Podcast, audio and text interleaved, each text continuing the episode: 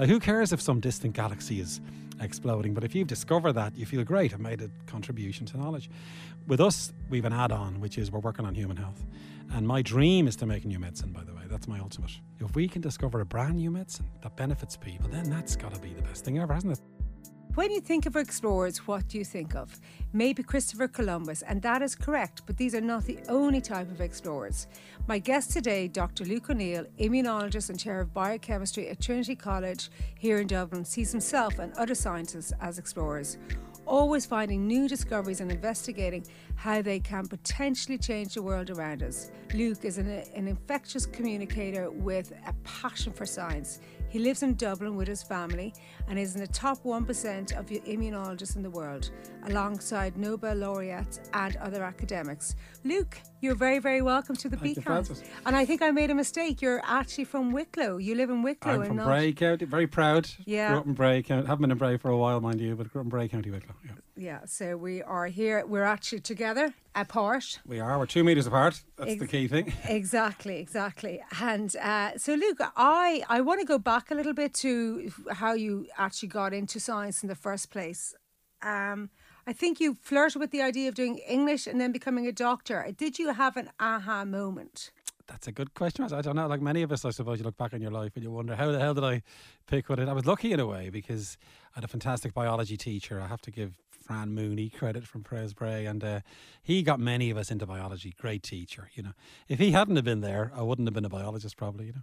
I had a great English teacher as well, and I loved English. So they were the kind of two things that I remember most of all from my time in Presbray. Let's give Pres a shout out. And that was it. He got me going. I'd read stuff. I always had an interest in it. I remember vividly actually in the Wicklow Mountains, wondering, how do these mountains form? Remember when I was like 38 or something, and then I heard about glaciation. Like those valleys were full of icebergs at one time, and you know, or big, you know, glaciers. That caught my imagination. So I think I was always heading in the direction of science, I suppose. Yeah, you sound so passionate and so excited about science. And I know as much as the data and, you know, the discoveries you make in science, I think you're also really very passionate about communicating science and making it accessible to. Yeah, that was people. A strange one, because I did a PhD then. You see, to become a scientist, it takes a long time, Francis. You do a degree, and my degree was biochemistry. Then I went to London and did a PhD. That took 3 years. And then I did what's called a postdoc. Can you believe it? You do another thing called a postdoc, and that takes another 2 or 3 years. But I was always into it big time. Now, if you're into something, you want to tell people, don't you? If your enthusiasms. I'm a big fan of the Beatles. I could have become a Beatleologist, you know, because I'd love to tell people about the Beatles. So it just became the thing. And I'd be in the pub with my friends, boring them about the immune system, and, you know, and I'd be using beer mats to illustrate the immune. So I was always into telling people, I suppose, just because I was so into it myself, maybe. And then I knew I had to be an academic, because in university you have a captive audience. You see, they're in the lecture theatre. Not anymore, by the way. They'll probably Zoom, but they're in the lecture theatre, and you can tell these kids. And that's a thrill, because you got the youngest minds you can mould, you know. It's fantastic to have bright, and just anybody in the class. Curious people. Like well, yourself. They're all great anyway, you know, and my job is to sort of tell them my enthusiasms and make them into immunologists in a way, and they can choose to be one or not. It's up to them, you know. You know, and I know that you're in Dublin and in Ireland, you are now a household name, and I guess the whole entry of COVID into all of our lives has made us all a little bit more curious, interested in what science is and actually what science can do for us. And, you know, not taking away from the fact that there's so much tragedy and change around COVID-19. As a scientist, it must be mind-blowing times, is it? Well, it's a strange one that this came up, let's face it, and I happen to be in an immunology sort of area, and that's highly relevant to COVID-19. So, and I was doing some media stuff, you see. I used to have on Pat Kenny like every week, and that was fun, and I would turn up and talk about science topics. Suddenly the biggest game in town is the immune system. Isn't it strange? And then Pat goes, let's go on twice a week. Lots of people say, well, you come on our show. So suddenly I went from once a week to every day, almost there now. I was as surprised as anybody, to be honest. Now, what's good about it is I'm sharing my knowledge with people, and why wouldn't I? It's a privilege, actually, to be asked to do it, because I have all this knowledge inside me that's highly relevant to everybody, and I tell people and hopefully inform them, because I think it's so important. It's part of our job, remember, as academics, is to tell the public as well as students. Yeah, and I think if you go back and you look at science, like in schools, like way back, you know, science really wasn't encouraged even amongst women. It would have been more the male.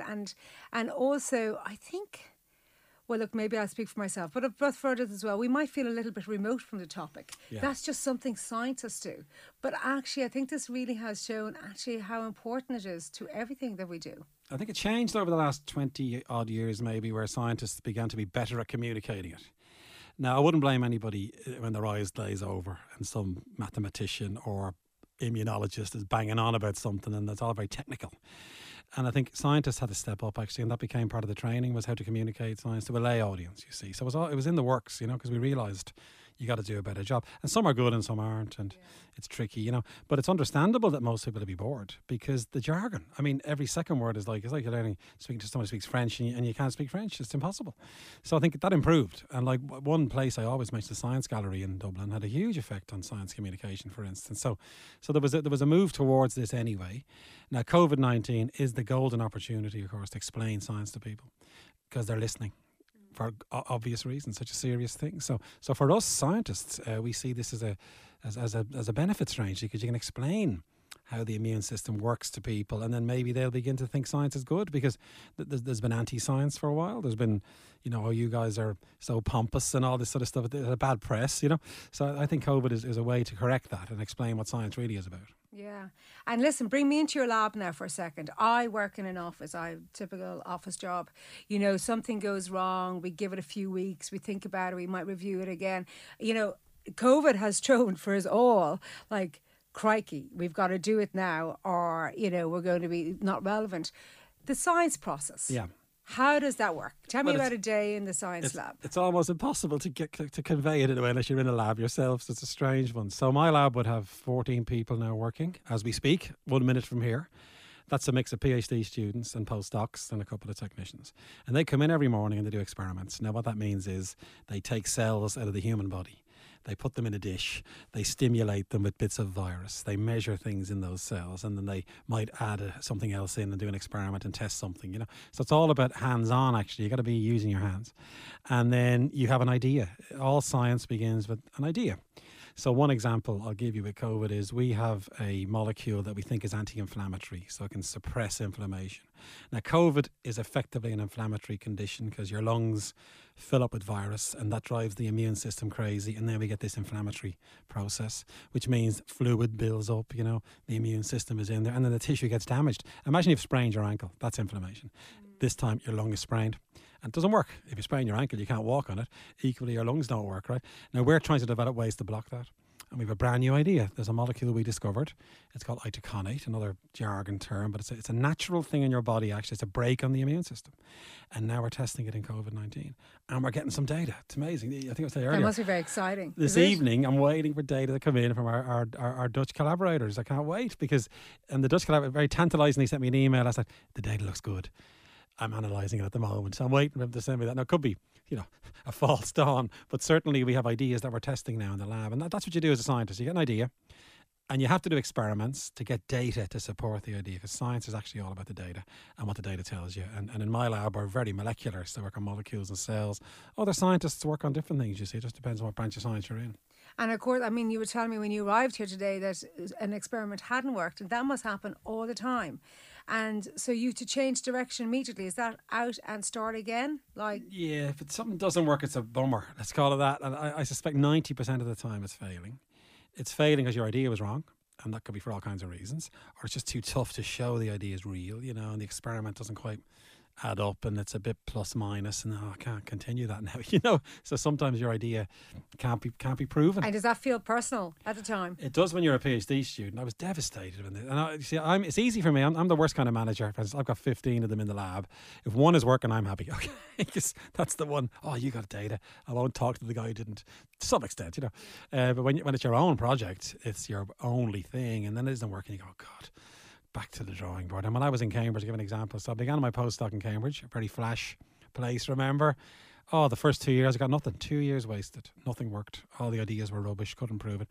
Towards the end of the second year, one experiment worked. And I was off and running like a maniac, you know? And then we made an important discovery, actually, at that time about the inflammatory process. The thrill of that, I can't convey it to you, you know? Can you imagine? You're Christopher Columbus, and that's his great friends. Christopher Columbus, when those clouds parted and he saw America. Oh, yeah. for us, if I see something, the first time anyone in the world has seen this, you know, because science has to discover new things. And we were the first to see this particular thing. Nobody else in Japan or America had seen this. I'd seen it with my own eyes. Wow. You know, because your first fear is you're wrong, because you did the experiment wrong, or you added something to the test tube that was wrong. And then finally you convince yourself it's right. Then you publish it, because we publish our findings. Your next step is someone else repeats what you did in a different lab. And that means it wasn't just something about the Liffey water, you know. In other words, it's a universal thing. And that's the next big thrill, that you've made a little... The thrill there is you've added to the sum total of human knowledge, and you've done it, not nobody else. The little jigsaw piece is you know, and oh, that's great, I've added to that knowledge. So you can see why you matter. Like, you really feel like you're an important cog in the wheel there. That's a good question, where the thrill comes. I think it depends on the individual. You know, for me, a big part of it is a job well done, actually. So if you paint your house and you go, oh, look at that, I feel good about that now because I've done a good job here. There's a satisfaction in work that's sort of good, you know. But for us, of course, the biomedical thing is so important. We're trying to make a difference to human diseases. See, as a scientist, your prime motivation is just discovery. You could be an astronomer. Like, who cares if some distant galaxy is exploding? But if you've discovered that, you feel great, I've made a contribution to knowledge. With us, we've an add-on, which is we're working on human health. And my dream is to make a new medicine, by the way. That's my ultimate goal. I haven't done it yet. I've been 35 years in the job. But if we can discover a brand new medicine that benefits people, then that's got to be the best thing ever, hasn't it? So it's a double whammy in that sense. It's the joy of science combined with helping humanity, I suppose. It sounds very... what's the word? You know, I'd be turning to Martin Luther King eventually. I have a dream, you know. But you know what I mean? If we can, and we have a couple of ideas for new medicines, which is hugely important. Now, remember, it's one of the most difficult things in the world is to discover new medicine. Otherwise, we'd have cures for all these diseases. But very often, you're adding a tiny bit to that discovery process, and that suffices, you know. Yeah. So you've got a new book coming out in September, I think. Never mind the bollocks. Here's the science. Can you say the word bollocks? Oh, I can. I can say it a few times if you want to. But I know one of the chapters in this book is, why are you working in a bullshit job? Yes. Can you explain to us what we can expect out of that? I can. And are we all going to be looking at our jobs going, what the hell? Well, that book was interesting. They asked me to do it. I did one before called Humanology, which was all about the science of being human. And that went well for Gil. I'll do another one. And then I thought I'd do a book on how science can inform the big questions. In other words, how can science help us? So the book takes many topics, including vaccines, for instance. You know, but that particular chapter, I became really interested in. A guy called David Graeber wrote a book called Bullshit Jobs. And that got my attention. Like, what is a bullshit job? And it turns out that 50% of jobs in an economy are bullshit. In other words, if they stopped doing it, it wouldn't matter to anybody, you know. It's the person, I'll send you a memo and you send me one back, and that keeps the job going, you know. And that got my interest. So why do we work anyway? Like, why do people work in factories? Or what is work all about, and the working life? What is it, you know? So it goes into the kind of science behind motivation. What makes us do what we do, how we get rewards. It's very psychological, that chapter, of course, you know. So we go into, and of course, I wrote the chapter before COVID. And I kind of submitted the book at the end of January, just when this was all kicking off. And of course, I've had to change it now, haven't I? And update it. Now, a third of that chapter was about remote working, amazingly. But this is before the COVID thing even, because many companies were doing it already. IBM were doing it. Was it good? Was it bad? Does it improve productivity? All those things. And I had to say, well, hang on a minute. The whole world is remote working now. And what does that mean for economies and, you know, those things? So suddenly COVID made that chapter all the more relevant, you see. And then another example is what was previously seen as the bullshit job is no longer a bullshit job. So hairdressers, strangely, some people thought that's a bit of a bullshitty job. You know, they're not, you know, it wouldn't be too critical of them myself, but some would have thought that's not that important a job, is it? Look what happened. They are as important as anybody else. Yeah, so it's whatever relevant. Yeah, but I guess it all kind of goes back to how we think about the job we want to do, or how we come about it. Are we driven by the money, the status? Yep. At a stage when you're making those decisions, maybe purpose doesn't seem that important. Well, I'll go into career guidance in that chapter as well, by the way. So, and that's a very important thing. Now, there's loads of work on this, you see. Yeah. And it's this Maslow's hierarchy of needs. You've ever heard of this? Yes, yeah, we've all heard. And that's what this is about. So, in other words, your base needs are food and drink and stuff like that. You know, you do have loving, you know, social needs, because we're a social species. Then you get higher needs, and they're things like status. The biggest need of all is self-actualization, isn't it? It's a horribly bit of a mouthful, but that means living a life true to yourself, you know?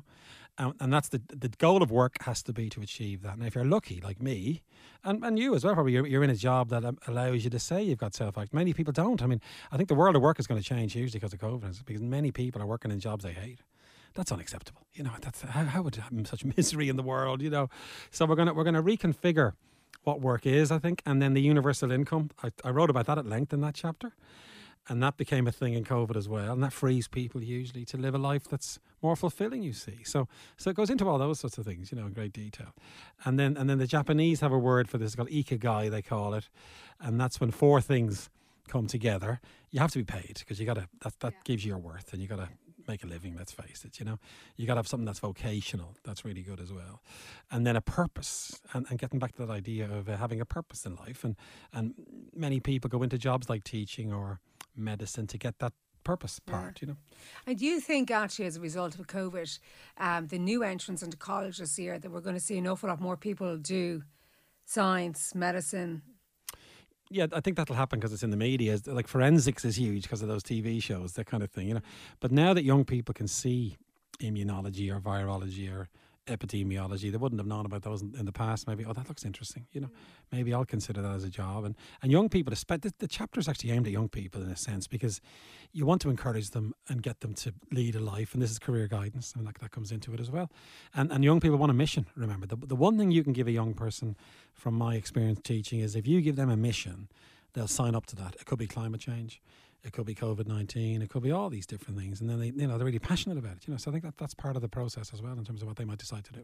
Yeah, so building that passion is so important to actually getting things done. Yeah.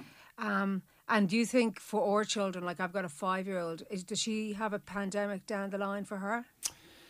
Well, that's a great question. What's going to happen to this generation? They will definitely be badly, well, maybe badly is too negative a term, but it's going to change their lives, remember. So, they have picked up off you, sadly. Your anxieties will transmit to the children because they sense these things. And with the best will in the world, you're trying to protect them and all that. So it's interesting what's going to happen to this generation, I think. And there's a risk of more pandemics, of course there is. But can you imagine the world they're entering now, where we already knew about the massive economic crash? That messed it up for, you know, people in their 20s, you know.